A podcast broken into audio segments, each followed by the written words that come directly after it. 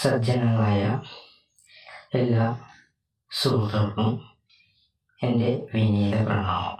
ഞാൻ homeopathy doctor Mohan തൃശ്ശൂരിൽ നിന്നാണ് സംസാരിക്കുന്നത്. ആധ്യാത്മിക വിഷയങ്ങളെക്കുറിച്ച് സംസാരിക്കാനാണ് ഞാൻ ഈ അവസരം ഉപയോഗപ്പെടുത്തുന്നത്. ഇന്ന് പലരും യോഗ ധ്യാനാദികളെ കുറിച്ചിട്ട് വളരെയധികം പേർ അത് പ്രാക്ടീസ് ചെയ്യുന്നത് അവർ എല്ലാവരും ശരിയായ രീതിയിലാണോ അത് പ്രാക്ടീസ് ചെയ്യുന്നത് എന്ന് എനിക്ക് നിശ്ചയമില്ല. പലരും യൂട്യൂബിൽ നിന്നും അല്ലെങ്കിൽ ഗ്രന്ഥങ്ങളിൽ നിന്നും നോക്കിയാണ് പലരും അത് പരിശീലിക്കുന്നത്. പിന്നെ പലരും ആധികാരികമായിട്ടുള്ള പഠനങ്ങളൊന്നും ആയിരിക്കില്ല എന്നുള്ളത് വേറൊരു സത്യാവസ്ഥ മാത്രമാണ്. ഒരു പാരമ്പര്യമായിട്ടുള്ള ഒരു ഗുരുമുഖത്ത് നിന്ന് തന്നെയാണ് യോഗയും അതുപോലെ തന്നെ ധ്യാന മുറകളും അഭ്യസിക്കേണ്ടത്. അല്ലെങ്കിൽ അതിന്റെതായിട്ടുള്ള പല പോരായ്മകളും നിങ്ങളുടെ വിജയത്തിലേക്ക് എത്താൻ സാധിക്കുകയില്ല. നിങ്ങളുടെ വിജയം കൈവരിക്കണമെന്നുണ്ടെങ്കിൽ ശരിക്കും ഒരു പാരമ്പര്യമായിട്ടുള്ള ഒരു അതായത് പരമ്പരാഗതമായിട്ടുള്ള ഒരു ഗുരുവിൽ നിന്നും ദീക്ഷ എടുക്കേണ്ടത് വളരെ അത്യാവശ്യമാണ്. ഞാൻ വിചാരിക്കുന്നത് പലരും അങ്ങനെ ചെയ്യാത്തവരാണ് എന്നാണ് ഞാൻ മനസ്സിലാക്കുന്നത്. അതിന്റേതായുള്ള ചില കാരണങ്ങളും കൂടി ഞാൻ പറഞ്ഞുതരാം യമ നിയമാദികൾ എന്നിവയിലൂടെ കടന്നു വേണം ധ്യാനവും സമാധിയും എല്ലാം പ്രാപിക്കുവാനായിട്ട്. അപ്പോൾ യമനിയമാദികളെല്ലാം പലപ്പോഴും ഉപേക്ഷിച്ചുകൊണ്ട് യോഗയിലിരിക്കും. അതിൽ ഒന്നോ രണ്ടോ ഭാഗങ്ങൾ യോഗ യോഗ. എന്ന് വെച്ച് കഴിഞ്ഞാൽ യോഗ എന്ന് വെച്ച് കഴിഞ്ഞാൽ കൂട്ടിച്ചേരുക എന്നാണ് പക്ഷെ അതിൽ യോഗാസനങ്ങൾ യോഗാസനങ്ങളും പിന്നെ ധ്യാനത്തിലേക്കാണ് കടക്കുന്നത്. അതുപോലെ തന്നെ അതിൽ പ്രാണായാമം തുടങ്ങിയിട്ടുള്ള ഒട്ടനവധി വിഷയങ്ങൾ നമുക്ക് ചെയ്യേണ്ടതുണ്ട് അപ്പോൾ യമവും നിയമങ്ങളൊന്നും ഇല്ലാതെ കൊണ്ട് വളയില്ലാതെ ചാടുന്ന ഒരു പരിപാടിയാണ് പലരും ഇന്ന് അനുവർത്തിച്ചു പോരുന്നത്. അവസ്ഥയിലേക്ക് അതിന്റെതായിട്ടുള്ള പൂർണ അവസ്ഥയിലേക്ക് പലരും എത്തിച്ചേരുന്നില്ല. കാരണം അതിന്റെതായിട്ടുള്ള ഏറ്റക്കുറച്ചിലുകൾ അതായത് പാരമ്പര പരമ്പരാഗതം അതായത് പരമ്പരയിൽ നിന്നുള്ള ദീക്ഷ സ്വീകരണം ഇല്ലാത്തത് തന്നെയാണ് അതിന്റെ പ്രത്യേക കാരണം. ഇപ്പോൾ ഈവൻ ഒരു മന്ത്രജപമാണെങ്കിൽ പോലും അത് പരമ്പരയുടെ കീഴിലുള്ള ഗുരുക്കന്മാരുടെ കീഴിൽ നിന്ന് അഭ്യസിക്കുകയാണെങ്കിൽ അതിന് ഫലസിദ്ധി ഉണ്ടാവും. നമ്മൾ യൂട്യൂബ് ചാനലോ അല്ലെങ്കിൽ മറ്റു ഗ്രന്ഥങ്ങളിൽ നിന്ന് നമ്മൾ നോക്കി ചെയ്യുമ്പോൾ നമുക്ക് അവർ അതിൽ പറയുന്നത് ലക്ഷമോ കോടിയോ അല്ലെങ്കിൽ പത്ത് ലക്ഷമോ ഒക്കെ ഉരുവിടാനായിരിക്കും പറയുക. നേരെ മറിച്ച് പരമ്പരയിൽ നിന്നുള്ള ഗുരുക്കന്മാരിൽ നിന്ന് കിട്ടുമ്പോൾ ചിലപ്പോൾ ആയിരമോ പതിനായിരമോ മാത്രമായിരിക്കും കാരണം വേണ്ടി വരിക. കാരണം എന്താ വെച്ച് കഴിഞ്ഞിട്ടുണ്ടെങ്കിൽ ആ പരമ്പര ആ ദേവതയിൽ നിന്ന് പ്രത്യേകം പ്രാർത്ഥിച്ച് അതിന് വേണ്ടതായിട്ടുള്ള കാര്യങ്ങൾ ചെയ്തിരിക്കും. അപ്പോൾ നമ്മൾ അത്രയധികം കഷ്ടപ്പെടേണ്ടതായിട്ടുള്ള കാര്യങ്ങൾ വരുന്നില്ല. പിന്നെ നമ്മൾ പലപ്പോഴും ചക്രാധ്യാനം പലപ്പോഴും ചെയ്യുന്നവരാണ്. കാരണം വെച്ച് കഴിഞ്ഞാൽ നമുക്ക് ഏഴ് ആധാരങ്ങൾ ഉണ്ട് എന്നാണ് പറയുന്നത്. അതായത് മൂലാധാരം സ്വാധിഷ്ഠാനം മണിപൂരകം അനാഹത വിശുദ്ധി ആജ്ഞ സഹസ്രാധാരം. പക്ഷേ എല്ലാവരും ഈ ഏഴ് ചക്രങ്ങളിലും കൂടിയാണ് ധ്യാനിക്കുന്നത്. പക്ഷേ പക്ഷെ ഏഴാമത്തെ ചക്രം ശിവത്വമാണ് അതായത് ഏറ്റവും അവസാനം ചെയ്യേണ്ട കാര്യങ്ങളാണ്. അവിടെ ശിവത്വം പ്രാപിക്കുവാൻ മാത്രമാണ് സഹസ്രാധാര ഉപയോഗിക്കുന്നത്. അത് ഒരു ബ്ലിസ് അവസ്ഥയിലേക്ക് എത്തുന്നതാണ്. നമ്മുടെ കർമ്മങ്ങളും അതുമായി ബന്ധപ്പെട്ടിട്ടുള്ള മറ്റു കാര്യങ്ങളും കിടക്കുന്നത് മറ്റ് ഷട്ട് ആധാരങ്ങൾ മറ്റ് ആറ് ചക്രങ്ങളിലാണ് കുടികൊള്ളുന്നത്. അതായത് മൂലാധാരം സ്വാധിഷ്ഠാനം മണിപൂരകം അനാഹത വിശുദ്ധി അതുപോലെ ആജ്ഞ. ഈ ചക്രങ്ങളിലാണ് നമ്മുടെ കർമ്മങ്ങളുമായിട്ട് പൂർവജന്മങ്ങളിലെയോ അല്ലെങ്കിൽ ജന്മങ്ങളിലെയോ കർമ്മങ്ങളുമായി ബന്ധപ്പെട്ട് കിടക്കുന്നത് അവയെ നമ്മൾ പ്രാണായാമം അതുപോലെ മന്ത്രജപം അതുപോലെ ധ്യാനം എന്നിവയിൽ കൂടെ അത് എരിച്ചു കളയേണ്ടത് വളരെ അത്യാവശ്യമാണ്. ഇവ എരിഞ്ഞു തീർന്നതിന് ശേഷം മാത്രമാണ് സഹസ്രാധാരത്തിലേക്ക് നമുക്ക് പോകേണ്ടതുള്ളൂ.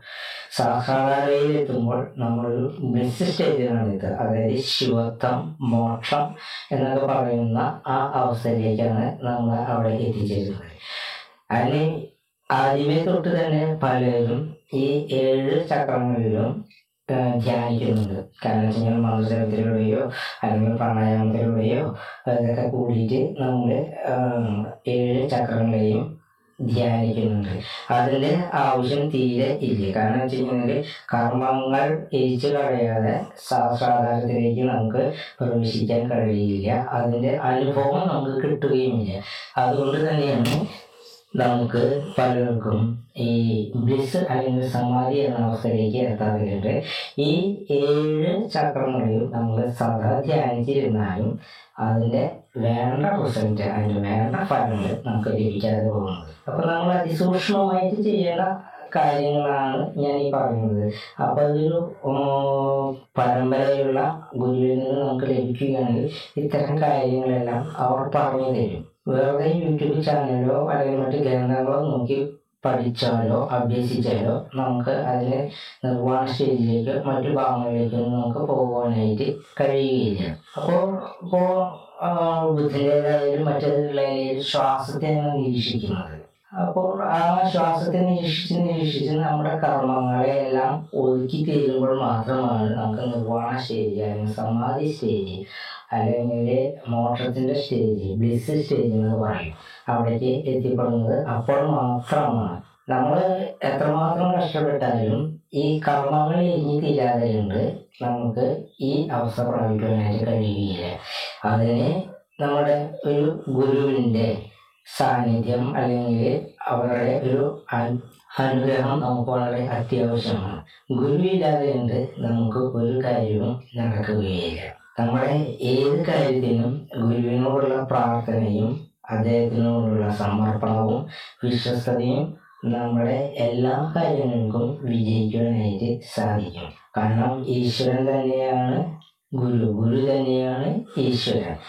അപ്പോൾ എല്ലാം സമർപ്പിച്ചും കൊണ്ട് അവനിൽ ഗുരുവിൽ പൂർണമായും വിശ്വസിച്ച് സമർപ്പിച്ച് നമ്മൾ മുന്നോട്ട് പോവുകയാണെങ്കിൽ നമുക്ക് ഇതെല്ലാം വളരെ ഈസി ആയിട്ട് തീർക്കുവാനായിട്ട് കഴിയും. നമ്മൾ ധ്യാനിക്കുമ്പോൾ നമുക്ക് ഒരു അവസ്ഥയും ലഭിക്കാത്തത് മറ്റൊന്നും കൊണ്ടുമില്ല. നമ്മൾ ധ്യാനിക്കുന്ന സമയത്ത് കാരണം ചെയ്യുന്ന റേഡിയോ തരംഗങ്ങൾ പോലെ തന്നെ നമ്മളിൽ നിന്നും ഈ തരംഗങ്ങൾ പുറത്തേക്ക് പ്രവഹിക്കുന്നുണ്ട്. നമ്മളുടെ മൊബൈൽ ചെയ്യുമ്പോൾ നമ്മുടെ നമ്പറും മറ്റ് നമ്പറുമായിട്ട് ഒരു ഫ്രീക്വൻസിയിൽ എത്തുമ്പോഴാണ് ആ വ്യക്തിയുമായിട്ട് നമുക്ക് ബന്ധം സ്ഥാപിക്കാനായിട്ട് കഴിയുക. അതുപോലെ തന്നെയാണ് നമ്മുടെ റേഡിയോ ആയാലും ടി വി ചാനലായാലും അങ്ങനെ തന്നെയാണ്. അപ്പോൾ റിസീവറും സെൻഡറും ഒരു ഫ്രീക്വൻസിയിൽ എത്തണം. ആ ഫ്രീക്വൻസിയിൽ എത്തുമ്പോൾ മാത്രമാണ് നമുക്ക് അവയെ കാണുവാനും കേൾക്കുവാനും സാധിക്കുക. മൊബൈലിലും അങ്ങനെ തന്നെയാണ്. സെയിം ഫ്രീക്വൻസി ആകുമ്പോഴാണ് അല്ലെങ്കിൽ ആ നമ്പർ നമ്മൾ ട്യൂൺ ചെയ്ത് കിട്ടുമ്പോഴാണ് നമുക്ക് ആ വ്യക്തിയെ കാണാനായിട്ട് സാധിക്കുക. അപ്പോൾ ഗുരു മറഞ്ഞിരിക്കുന്നില്ല. എല്ലാം വെളിവായിട്ട് തന്നെയാണ് ഇരിക്കുന്നത്. നമ്മുടെ ആ ഫ്രീക്വൻസി നമ്മുടെ ധ്യാനത്തിന്റെ അല്ലെങ്കിൽ മന്ത്രജപത്തിന്റെ അല്ലെങ്കിൽ പ്രാണായാമയുടെ ഫ്രീക്വൻസി മറ്റേ ഗുരുവായിട്ടുള്ള ആ ഫ്രീക്വൻസിയുമായിട്ട് ട്യൂണിങ് ആകുമ്പോൾ നമുക്ക് ഓട്ടോമാറ്റിക്കായിട്ട് ഗുരുക്കന്മാരെ കാണാൻ സാധിക്കും. പ്രത്യേകിച്ച് ദേവതകളെ കാണാനായിട്ട് സാധിക്കും. അവരായിട്ട് കമ്മ്യൂണിക്കേറ്റ് ചെയ്യാനായിട്ട് സാധിക്കും. അപ്പോൾ ഈ ട്യൂണിങ് സാധ്യമായ മാത്രമാണ് നമുക്ക് കമ്മ്യൂണിക്കേഷനും ഇതെല്ലാം കാണുവാനായിട്ട് സാധിക്കുകയുള്ളൂ. അതല്ലെങ്കിൽ നമുക്കിതൊന്നും സാധ്യമല്ല. നമുക്ക് വളരെയധികം ബുദ്ധിമുട്ടാണ് നമ്മൾ നിരാശരാകും ഇപ്പോൾ പലരും പല ഉപാസന ദേവതകളെയും ആരാധിക്കുന്നവരാണ് ഉപാസിക്കുന്നവരാണ് പല നേട്ടങ്ങൾക്കും വേണ്ടിയും ചെയ്യുന്നത്. പക്ഷെ അവർക്കൊന്നും കാര്യമായിട്ടുള്ള ഫലസ്ഥിതി കിട്ടാതെ വരുന്നത് അവരുടെ ഫ്രീക്വൻസിയും ദേവതയുടെ ഫ്രീക്വൻസിയും തമ്മിലുള്ള ആ പൊരുത്തമില്ലായ്മ. നമ്മൾ എപ്പോൾ ആ ഫ്രീക്വൻസിയുമായിട്ട് പൊരുത്തപ്പെടുന്നുവോ അന്നേരം നമുക്ക് ആ ദേവതയുമായിട്ട് നമുക്ക് കാണുവാനും അതിനെ ദർശിക്കുവാനും സംസാരിക്കുവാനും എല്ലാം നമുക്ക് കഴിയുന്നതാണ്. അല്ലാത്തടത്തോളം കാലം നമുക്ക് അതിന് സാധ്യമല്ല.